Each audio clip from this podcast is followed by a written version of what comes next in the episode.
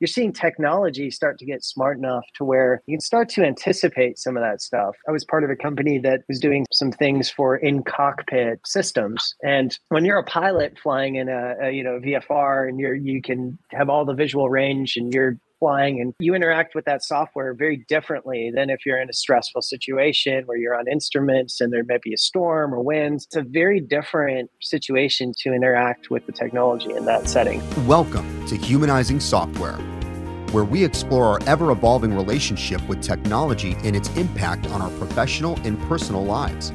Hear incredible stories and gain valuable insights from global industry leaders as we discuss their relationship with software and how it's developed over the course of their career. As technology continues to evolve and brings us closer together, it should enable people to do what they do best while we uncover what they do best with the help of technology. And now your host, Andrew Tull. Good morning, good afternoon, and good evening. And welcome to Tailwind Business Ventures on Humanizing Software, where we explore a number of issues, ideas, thoughts, and ways in which we want to interact with this key conversation around humanizing software. What exactly does that mean? What does it look like now? And what is it going to look like in the future? We do invite you to come in and join us in the conversation. Ask questions. Tell us a little bit about what's on your mind or what you'd like for us to chat about over the course of the next 45 to 50 minutes, but engage with us. TailwindSW.com is our website. So as we jump into today's episode, I am so incredibly pleased to have somebody that I have known and respected for the last several years, but also can consider a wonderful friend. This gentleman is a serial entrepreneur who has founded and created a number of successful SaaS-based companies. The one of which we're going to be talking about quite a bit today is his latest venture with inbanx, focusing really on budgetary and spend management. As we join in on our conversation today, please join me in welcoming Rob Kaczmarek to the conversation today. Thank Rob, you, Andrew. Good morning. How are you? I'm doing well. That was an excellent introduction. Excellent. Well, excited to have you on. We're well overdue. And by the way, one of the things, even though we're separated probably by maybe 10 to 15 miles, I haven't seen you in forever. And we're going to need to not do this screen thing, but do the coffee or lunch catch-up thing sometime here. The real life thing. I am all for that. Yeah, absolutely. And that's part of what we're going to be talking about on the humanizing side is keeping the humans, the real life aspect instead of these screens and leveraging this wonderful technology around us. As we always do, our favorite thing to start off with, or frankly, my favorite thing, because I get to put you on the spot, is Rob, tell everyone who's listening in and remembering that digital is forever. So people will come back and watch these over and over again. But no, tell us the Rob Kaczmarek story. So computer science guy, I grew up in a family that I didn't know was different other than being vicious and pouncing on any kind of weaknesses they saw. It was very entrepreneurial. So my grandfather had come here from Germany in the 50s, well, late 40s. And in the 50s, he started the world's first really industrial recycling equipment business. So I grew up with, Grandpa having a global organization and watching him run that and do different things. And then on the other side, I had my aunt and uncle ran a manufacturing business in plastics. And so I got to see, Grandpa's business be large, my uncle's business be, mom and pop. And what was interesting about that is my grandfather always said, I should have stayed small like your uncle. And my uncle said, I wish the company was big like your grandfather. And so they both wanted what each other had. And I thought that was fascinating because the grass always looks greener on the other side, right? Fast forward that, grew up and sold mirrors to kids in classrooms or in school, and then golf balls to folks on the golf course and anything to kind of buy a new skateboard or something I needed or wanted. So yeah, just kind of did that throughout when I was young and then got into college and started a business where I was doing U2000 conversion. So COBOL, CICS, mainframe coding, which was fun, but boring and tedious all at the same time. And that started my first business, which was a services business. And then I just kind of bounced around creating services businesses and product businesses and found a long kind of line and career path in computational fluid dynamics and electromagnetics.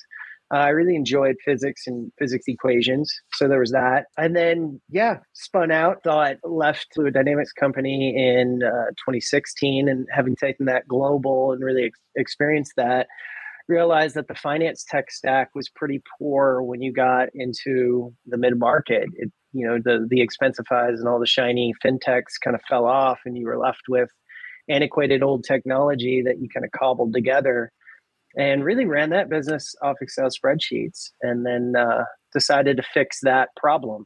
And so that's what we're squarely focused on with inbanx is a budget and spend control for mid-market businesses, community banks and regional banks, to help them better serve their smaller and mid-sized businesses as well. Excellent. I want to go back to several different areas that you mentioned, because I love the family dynamics on the entrepreneurial side. And you said what I was literally thinking when you were talking about your grandfather versus your dad versus your uncle. The grass is always seemingly greener on the other side. And we're going to come back to that. But before we even get there, I've got to have the conversation, because I need to verify that I actually heard what I heard. Did I specifically hear you say that you really enjoy physics equations? Yes, you did. I love physics. How are we friends? How's that happened? I have no clue. I have no clue, Andrew. Physics isn't as, I don't know, it's not as scary as people think. It's just a set of rules that just happen to live in mathematics, right? It is. I know that. I distinctly remember physics and AP calculus being two of those courses in high school that, we'll just say that they didn't provide the happiest joy high school experience for me. So we'll leave it at that. Well, in full disclosure, like the physics in high school, you don't really know how you're going to apply it in real life, right? And then when you're in real life, I now view every problem as a flow problem. Like everything is a flow problem, whether it's a business or whether it's not, right? But there's a separate conversation about in high school what anybody's thinking about from a whole life perspective, but that's for a different podcast at a different time. So I want to go back, because there was a couple of different threads that I wanted to pull off of from your past history, and specifically on your entrepreneurial stint with various aspects of your family. Literally, I've got this small business, I've got this large business. And I love when you mentioned that you were selling golf balls at a golf course. When I was in Anchorage, Alaska, at Elmendorf Air Force Base, I would get up at 5 or 5:30 in the morning and go and bicycle down to the base golf course, be there at 6 o'clock. And I'd look at two things. I had two business models. One was I would gather up from the course where I knew where people would hit bad shots. Mm-hmm. It's probably directly why my golf game's so horrifically bad, but I would collect the golf balls in the evening, and then I would resell them in the morning to new golfers and ask to be their caddy, which just, you know, and it's an easy, simple way to make between 10 and 20 bucks way back when and whatnot. That would take up my morning. And then in the afternoon, I would blow it usually playing on video games. So, I mean, that was summer in Alaska for me. But I love the fact that you mentioned the entrepreneurial stint, and you started before in high school and then in college, and you were always looking at things business-wise. Any key threads, again, from your uncle, from your dad, from your grandfather, any key themes or threads that you've kind of really had instill you throughout your business creation? Yeah, that's very interesting, because I believe that we are products of the people around us, right? So we are constantly pulling from the models that we see around us. And so my grandfather was very, very German, very process oriented, very, very by the book, right? And I definitely can see the value in that, especially when you're operationalizing something and when you're trying to build efficiencies into something. But there's a part where you're trying to innovate, where you're not really trying to be efficient. You're just trying to figure out a solution. And that piece of it was something that, you know, I kind of blended my grandfather's approach to a pragmatic, a simple approach, to my uncle on the other side, who had a manufacturing business, which was, he made models. And so that was a very innovative thing that he was doing with his hands, with wood, with different mediums in which he was working with. There was like a culmination of the two that kind of came together. And so when I tend to look at a problem, I tend to break it down into, like, what is its simplest form? Like, what can we simply do to solve or make it a little bit better? And then what is the best case scenario? Where is that solution great? And where does that kind of, you know, what does that look like? And so in my head, I'm constantly doing these kind of like almost thought experiments, right? Where you're kind of running through a process. And so I don't know if one person was distinctly responsible for that, or if it was just like a culmination of it. Interestingly enough, with the golf course scenario, we sold on the 12th hole, and then my cousins were selling on the other side of the golf course. There was this kind of healthy competition that existed between the two of us, right? And so one drove the other, but it was a private golf course and nobody was supposed to be on that golf course. So we'd have to sneak on. And to your point, we did exactly that. We would go, my brother would go actually pick up the balls because he was good at finding the balls and things. And then I can remember my brother, a golfer, said to us, "Hey, you really need to sell beer. You need to sell some alcohol." And so my brother on the way home was like, "I'm going to ask mom if she'll get us some beer and we can sell it." So that didn't go over too well. So there was a portion of innovation that kind of came from that healthy competition too, trying to outsmart your family and your cousins. I love that. And it's interesting because whatever it is that they want to do, be able to do, which is exactly what my parents instilled in my older brother and me. Right. And it sounds like you've had kind of a similar experience as it pertains to that. Yeah, I was just talking about this yesterday. I was doing an interview and she asked me, like, what are three things that you would give advice on young founders? And I thought that was interesting because I don't really know. And then I started to think about it and I'm like, oh, I guess I do kind of know. Like, for me, I have this insatiable appetite for understanding and learning. Like, I look at everything as if it's a mechanism and I want to figure it out. And so the same is true for business payments. Like, why is the mid-market so underserved and spending in business payments? And that was my big, like, why. And then when I started to dig into it, it was like an onion peel. You start to uncover more and more and more and more, and you go further down the rabbit hole with it. And it, for me, every morning I wake up and I get like an excited feeling in my stomach to go figure things out. And I get to go try new things and do new things. And so that I know I'm on the right path. It's a feeling. It's not a knowledge thing. It's not a rational thing. It's an emotional thing, I believe. And so there's that component to really doing something well that I think you have, and you can find it in different things. I mean, I have a 4-year-old and a 2-year-old. And my 2-year-old loves to break my 4-year-old's things that she builds, and she loves to build the things. And so right now, that's the ecosystem by which they're working on. But for me, you know, this business was far more challenging than my other businesses. It's issuance, it's commercial credit, it's banking, it's like, you know, all the things that are kind of hard and have a lot of regulation around, a lot of processes and a lot of understanding. So this business is far more difficult than any of my other ones. But I think there's three things that I do in combination every day, probably every minute, which is, you know, dedication. So dedication to the problem, commitment. And that commitment to the problem is doing the things you need to do to figure out the problem, and then sacrifice on the back end. I mean, you're constantly sacrificing and weighing between two things. But doing this interview, I had to sacrifice something on the backside, right? And so a lot of people think it's a one-time thing and then you're done. And no, it's every day, every minute. I'm sure you can talk about this with your kids, right? There are times that you wanted to do things with them that you couldn't because you had to get something out or you had to be physically present for someone. So there's that piece of it. And if you don't have that kind of like anxiousness or tickle in your stomach to go do it, you're probably not going to do it for very long, right? And then the other thing is, I think there's a lot of noise in the space. And certainly for us, we started this company and right after the pandemic, and you hear about all these people raising, you know, hundreds of millions of dollars, tens of millions of dollars, and it looks real easy. I can guarantee you those people, it wasn't easy. It's never easy.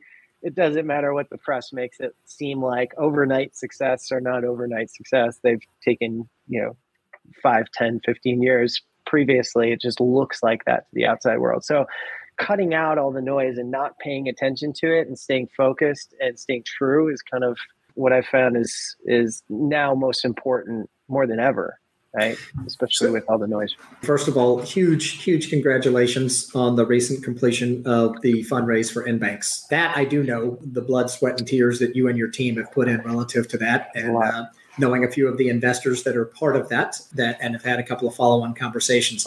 I know that they are firmly behind your team, and I think it's anywhere to go but up relative to that. So congratulations on that, and having had the opportunity to raise quite a bit of funds over the last few decades.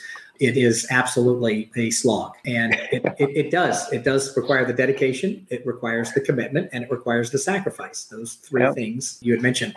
And by the way, Rob, the only thing that I'm going to kindly and gently correct on what you said, this isn't an interview, man. We're just chatting. All right. Yeah. We're just having a fireside chat. Yeah. So one of the things that we talk about here, and I know you know Tailwind, that from a company perspective, we're a custom dev shop that we build stuff. And the whole intent of us doing this live cast, and now going into almost our second year of doing this live cast, is really, this is not about inbanx, this is not about Tailwind, this is not about company specific.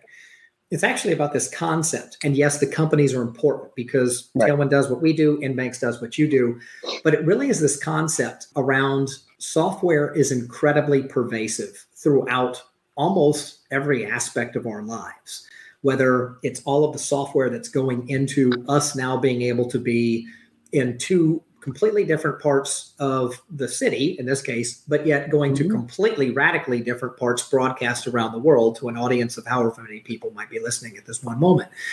There's a lot of technology that goes into just simply making this happen. And if I look at the technology that's involved on this phone, which makes our lives infinitely more simpler, and oh, by the way, infinitely more complex at the same time, it just involves a number of, we're talking zeros and ones. Right. Zeros and ones ultimately create the software that gets on the hardware that allows us to order something, check the weather, check stocks, make a trade, do a FaceTime call, whatever that may be. At the very nuts and bolts of it, though, as we continue, and I'm not going to yet bring up the whole ChatGPT and OpenAI and all of the generative and conversational AI components, which we will talk about. But when we look at foundational software, what has your experience been with the various companies that you've been either created or been associated with, Rob, with how you've seen it migrate over the years from initial software is pretty simple, straightforward, to now you've got crazy amounts of power that you've got just in the power of your hand with an iPhone or a Google phone? Yeah, I mean, it's crazy. When you think about and thinking about, you know, college where I started in COBOL and mainframe coding, that's very structured code. It's doing something that is very repetitious, but it's doing it well. And so fast forward to today, and, you know, we do stuff with the Fed and payments, and that is all still done on mainframe, which is crazy to me. But for something repetitive, that will work, you know, that structured code works well. What we're now getting into and what you've seen evolve is our interactions with software and with technology is changing and different. And then the software itself is adapting and maturing over the life cycle of it. So what you see is a refinement of the actual softwares. And then as humans, right, we interact with that software in a very unique and different way. And so for me, I've always had this fascination for interacting with software, right? Like, we interact with our phones today. And if your day is low stress, a Friday, Saturday, where you don't have a bunch of things to do, you interact with your phone in a very different way than if you have two kids pulling on your clothes and you're trying to do something and schedule something, right? So there's, even as our day, you know, evolves and as our situations change, the way we interact with that solution or that technology changes. And so you're seeing technology start to get smart enough to where you can start to anticipate some of that stuff. I was part of a company that was doing some things for in-cockpit systems. And when you're a pilot flying in a you know, VFR, and you can have all the visual range and you're flying, and you interact with that software very differently than if you're in a stressful situation where you're on instruments and there may be a storm or winds.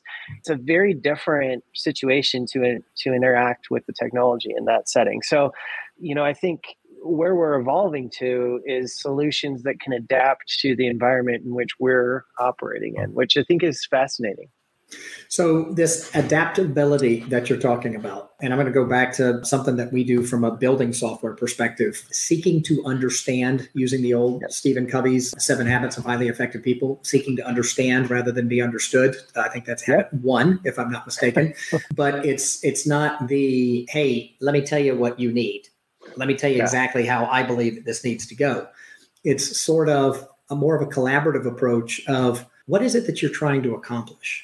What does the it look like of what it is that you really want that to be? And there's a lot to that it that is around the user experience, that is around the journey of that customer's experience, that is about what all other different type of technologies is going to take it that you're going to need to take. And with inbanx as an example, you guys have got to have multiple intake factors from all different types of disparate sources because you're talking about tracking spend and budgeting and making sure that where the dollars are flowing, that you guys are understanding how many dollars, where from, what timing, repetitive, just I imagine just hundreds and hundreds or even thousands of variables that are associated with that. How are you guys, because I love you mentioned you like to put things in a flow from a physics perspective, keep it simple, but then kind of understand how it flows through.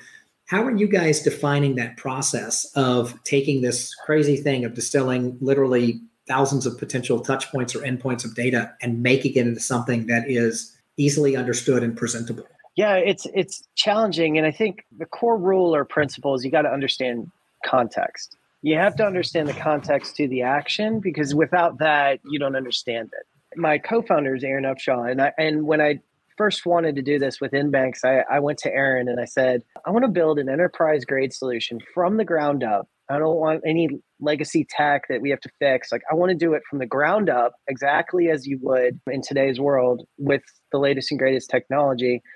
And I want to be able to innovate faster than the market with the tech stack. And so how do you effectively do that and still ensure quality? And then, along the lines, we have to understand if there's fraud on the system, what that fraud will look like and act like. And then, if there's money laundering that's coming into the system, we have to understand that and flag that. And so we have a lot of provisions that we have to look at because we are regulated. We are in the chain from the Fed to the end spender. So we're regulated and we have to maintain policies and workflows around that.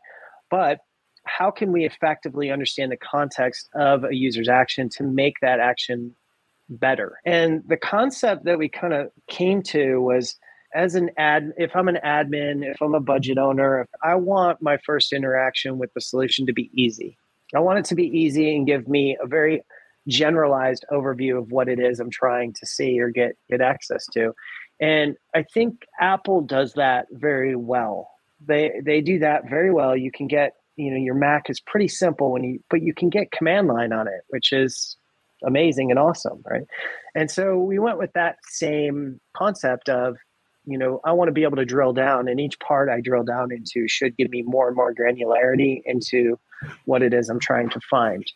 And so that's how we're looking at our technology development and the technology. And now understanding the context is something that Aaron, has built a system around and a way to effectively kind of look at what's happening before so that we can understand at that action point why it was done. So that whole process, and I know that you and Aaron have put quite a bit of lean in thinking of, hey, we're going to start this from the ground up. We want to not leverage anything that is existing. We're going to literally everything that we create is from the ground up. When you look at where you started, when you guys first had this iteration of, hey, I want to provide this system with which is going to solve problem X. How has that changed? How long have you been at inbanx now, Rob? Is it 3 years, 4 years? It's 3 personally, 2 years since for the company. So okay.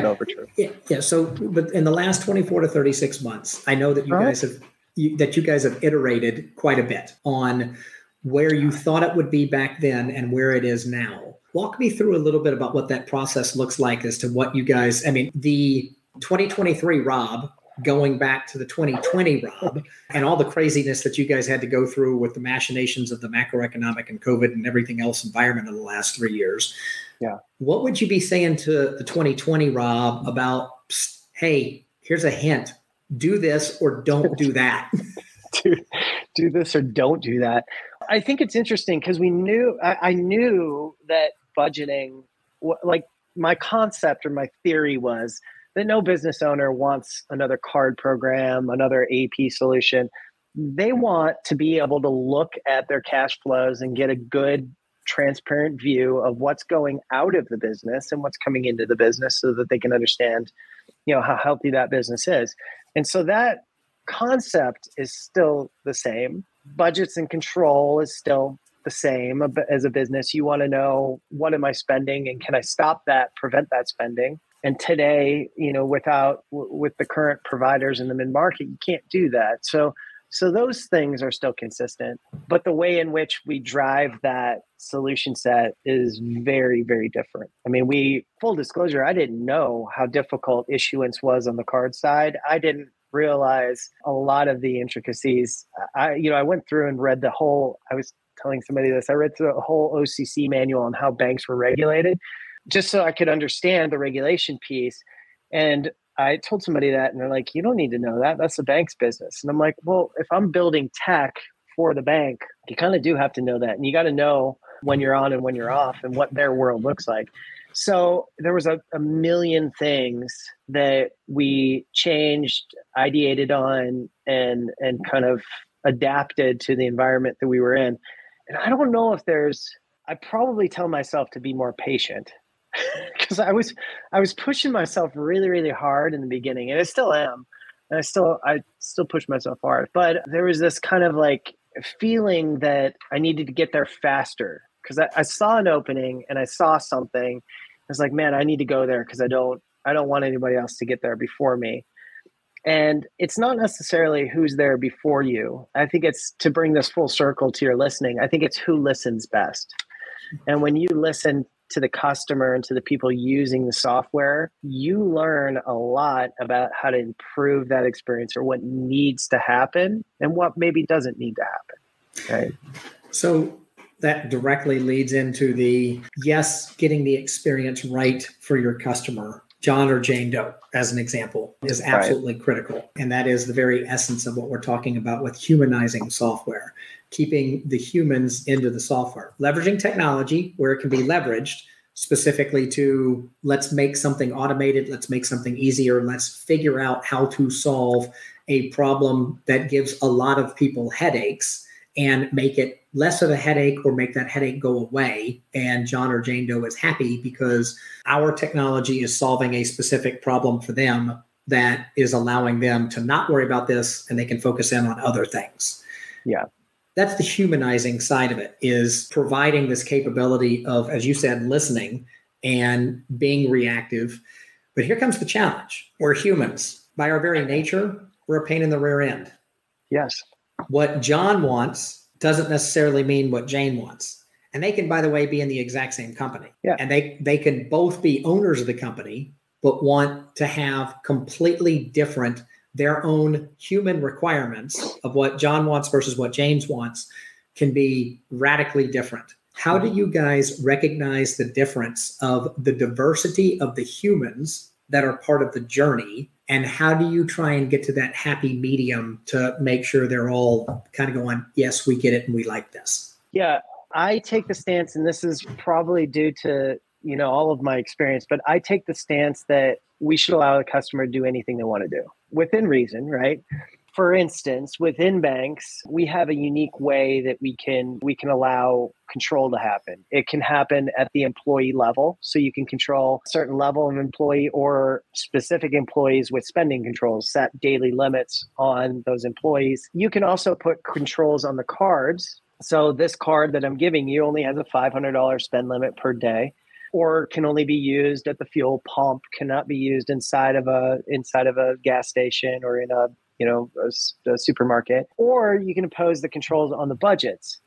And that's a more globalized approach, which I prefer because I don't want to manage 3,000 cards, I want to manage one budget that all those cards attach to, and then everything's provisioned off that one control. So for me, it makes sense. Now, not every business is run like that. And so the stance that we take in our design and our tech team takes is that the system should be pliable enough that you should be able to adapt it to how you currently operate. And then you pretty quickly you can spin around in a kind of swirling tornado and get to a spot where I could break the system if I do these things, and where you have to. And so then the tech side wants to prevent that breaking from happening, right? But the prevention of that breaking from happening then limits your functions, or your features, I should say. So the idea that you let the market dictate and let the market kind of dictate the controls you put on the system is what we've taken. And that's worked well, because the majority of the time, the user experience where the user wants to do something, they know that if they go too far, they'll break it. And they don't generally go too far. Now, in some cases, they do go too far and they don't know it. And those cases are kind of where you have to have your flags and your guards set up. But that's the approach that we take on it. And the stance that we take is to allow every business to operate as it naturally operates. And we blend the technology to that operation. So you talked a little bit about adaptability.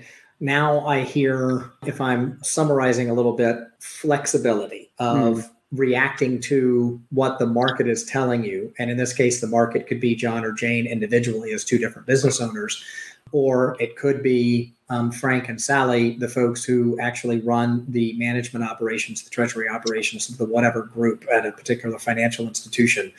That, sure. and that they've got a certain set of controls. You reading the OCCU handbook, which, by the way, I can only imagine the magnificence of early or late night reading that could be. It's early morning, actually. It was 4 a.m. that I would get up and read that for about 2 hours before the day. So yes, I don't recommend that. Yeah, coming to you live from Tailwind, the way to solve insomnia, coming to you directly from Rob. So I think that flexibility and adaptability, and it goes back to what you were talking about early on the dedication, on the commitment, on the sacrifice, kind of three things that were key to you. Yet now we're talking a little bit about the flexibility and the adaptability of making sure the power of the pivot, I think, is an important piece.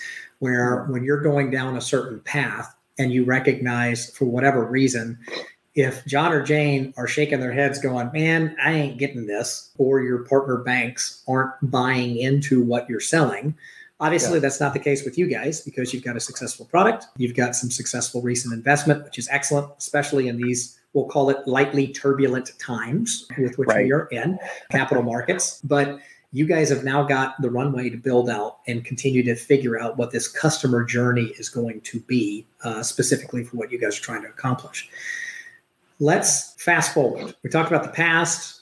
We're talking about the current, about flexibility and about adaptability. Let's look in the future. And I'm going to bring it in and get your thoughts relative to, you cannot open up any particular article, however you're digesting media /news/whatever, it's very, very hard to get away from AI, the concept of artificial intelligence, both as a blessing as well as a curse. I see both ends of the equation. We've talked about it quite a bit, especially over our last probably dozen and a half episodes, as it's become more and more in the mainstream. When you guys think about the impact of artificial intelligence from what you're specifically doing, both micro and macro level, how are you guys planning for change relative to the industry on the positive and the negative side? Yeah, it's interesting. So being in fluid dynamics in the engineering space, we did something at the previous business that was pretty interesting. They used genetic algorithms, and they pitted those genetic algorithms against each other to figure out the best fit scenario or the best fit design for something, right? So that was interesting. And I just actually, in Quantas magazine, I just picked up how Google had done this mathematically. They can solve arrays very effectively and efficiently. And they've actually broken a 50-year-old speed limit on solving for multi-dimensional arrays. And so there's something computers do very well, and that's structured problems, and they can solve those structured problems very well. But what we do as humans is we take abstract thinking and creativity and blend it with this structured thought.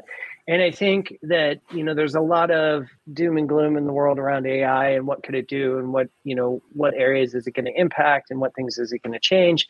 And I think that if you use it as a tool and apply creativity and innovation to it, it will serve as a tool to kind of drive us forward. And so you're always at odds with the negative consequences of something, the positive and negative. If you look at fraud drives, and the fraud on system drives the controls and the checks on the system. So there's a relationship between the security of something directly correlated to the threat of something, right? Or the immediate threat of something.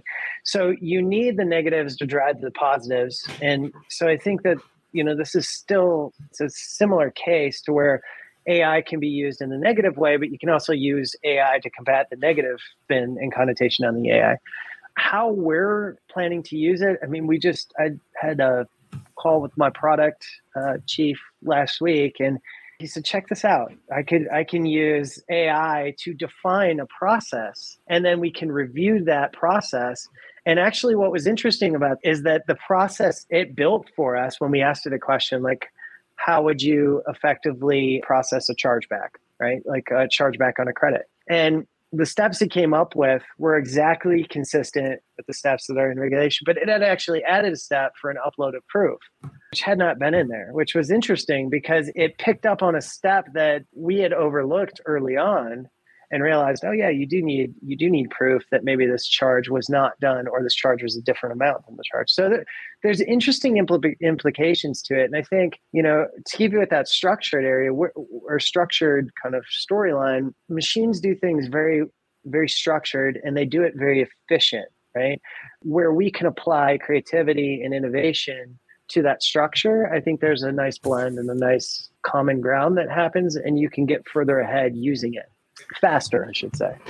So I see the construct of both on the positive and negative side. I love the fact that for all of those listening in, apparently prompt engineer is a thing now. And not only is it a thing, it's a very, very, very highly paid thing. And what does that mean? That is somebody who is leveraging ChatGPT as an example. And there's others that are out there, both domestic and abroad. But I'll just use OpenAI's ChatGPT 4.0 paid subscription model as an example.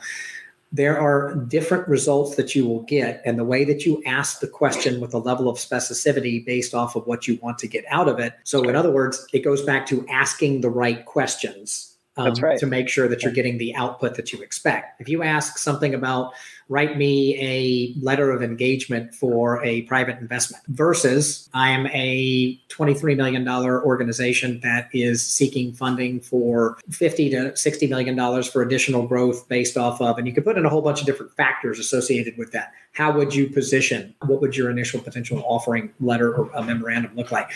That's going to be radically different in terms of what you're going to get. And it's that input-output piece. And what I hear you guys saying is you want to leverage the positive outputs to make sure that even from a process, going back to that flow piece, that the flow is consistent and that it is capturing as many variables. And in this case, it captured another one that wasn't technically in the regulations, but it is something that you guys are like, hey, this is important. This is something that we need. And it's making you guys better able to create and manage your business more effectively. Yeah, that was exactly the article that I read. Funny enough, last night was exactly that. Google asked the AI to solve these two arrays in the least amount of steps. And the system spit back out, that's too vague, I can't do it. Right? And so what they said is solve this array and this array in the least amount of steps, and the system could do it then. And that's how it discovered this new method of mathematics that it came up with. And so it's interesting that you mentioned that, because it's the way in which you ask the question. And the same is true when you go into a customer and say, you know, why is this feature that you're requesting? Why is this important to you? And it's understanding the context by which they're asking that question so that you can get to a deeper understanding of it. And you're exactly right. It's interesting on a number of different fronts, because there is active listening, semi-active listening, and I'm present, but I'm not listening at all. And you've met my wife, Megan, and she'll have her own thoughts in terms of which one that I apparently utilize more often on the home front than I probably need to. But that's a me thing. I just had to throw that in there. I'm not even sure why. The listening side is so incredibly important as it pertains to kind of building out what the model looks like, everything as it pertains to that. A question that I like to ask, and we'll start wrapping up with this because I, again, want to make sure that we're being respectful of your time, Rob, and our audience's time as well. We call the livecast Humanizing Software. But there's a very important three words that are the subtitle associated with that. People-driven tech. Well, seems pretty straightforward, yet different people have, and it's interesting, I have asked this question on every one of our previous episodes and towards the end, just to kind of think of it as a little bit of a wrap-up piece, because different people I found have radically different takes on what these three words mean, people-driven tech. So I'll ask Rob, Humanizing Software, pretty simple and straightforward. People-driven tech, those three words. What do those mean? How do those resonate with you in particular? So that's interesting, because as you're talking about that, I'm thinking about a world where the tech is driven by the person. So if I'm in a stressful situation, my tech then picks up on that and adapts to that stressful situation, maybe gives me less options, more straightforward, more tailored to my experience. And so I think that we're going to emerge into a world where the tech is driven by the people that are operating it, and we're driven by the environments that we operate in, right? That sets the emotional kind of resonance for where we are. So I think we're at this really interesting spot in the history of tech to where we now have the capabilities to really lean into that tech side and really let the people drive the experience of the tech. And for me, that's fascinating because it opens up a whole bunch of possibilities on the other side of it. And so that's the way I kind of am thinking about it and the way it resonates with me. There's some great wisdom in that, especially around the importances. There's Rob here on one side of the equation. There's Andrew here on the other side. Two people just having a conversation. And by the way, there's going to be these same two people having a conversation over lunch that we can get caught up on, not only the business stuff, but on the real stuff, how everything's happening on the personal side. The interesting piece from my side is actively listening, actively participating. We've talked about flexibility. We've talked about adaptability. You mentioned early on the dedication, the commitment, the sacrifice that's needed. Mm-hmm. All of those are incredibly important in so many different pieces. However, when we look at each one of those tag phrases or words, flexibility, adaptability, commitment, dedication, sacrifice, they all involve one point of singularity, the human that's involved with each one of those. Any comments or thoughts with that as we wrap up for today? Yeah. Actually, I have a pretty firm stance on that. Is I believe technology should support the relationships. Great relationships still need to happen. That's something that I think when you look at the community banking market and what community banks do well is they have a human connection with their clients, right? They have this camaraderie, the banker is also friends in a lot of cases with the clients. And so there's that human component of it. And so when we started building inbanx, we wanted to be the technology layer that supported that great human relationship and facilitated it. And I think that that's still going to be just as important yesterday as it is today, as it will be tomorrow, The importance of the true, genuine human connectivity point is what I'm hearing. Yeah, absolutely. And that is quite probably the single best stopping point that I could think of the power of the relationship, something we talk about all the time with Tailwind, something you and I, Rob, have had a number of conversations with. I want to thank you very, very much so for your time today. I know that there was a sacrifice in us spending time together for you being able to spend time on building the business. Very blessed that your team is sharing you with us for today's conversation. And thank you for that. Yeah, thank you, Andrew. I appreciate being here and thank you for having me. Absolutely. So as we wrap up today's conversation on Humanizing Software, we again invite you to visit our website at tailwindsw.com, engage in the conversation that we're talking about. Engage and continue to have this humanizing side of the importance of the relationship being key. But as we finish up and wrap up with Rob today, a huge big thank you to everybody listening in now, as well as in the future. And we want to wish everybody out there a very, very good morning, a good afternoon, and a good evening. Thanks so much for joining. Thank you, Andrew. Thanks for joining us on another episode of Humanizing Software with Andrew Tull. Make sure you subscribe on YouTube or wherever you get your podcasts. See you next time.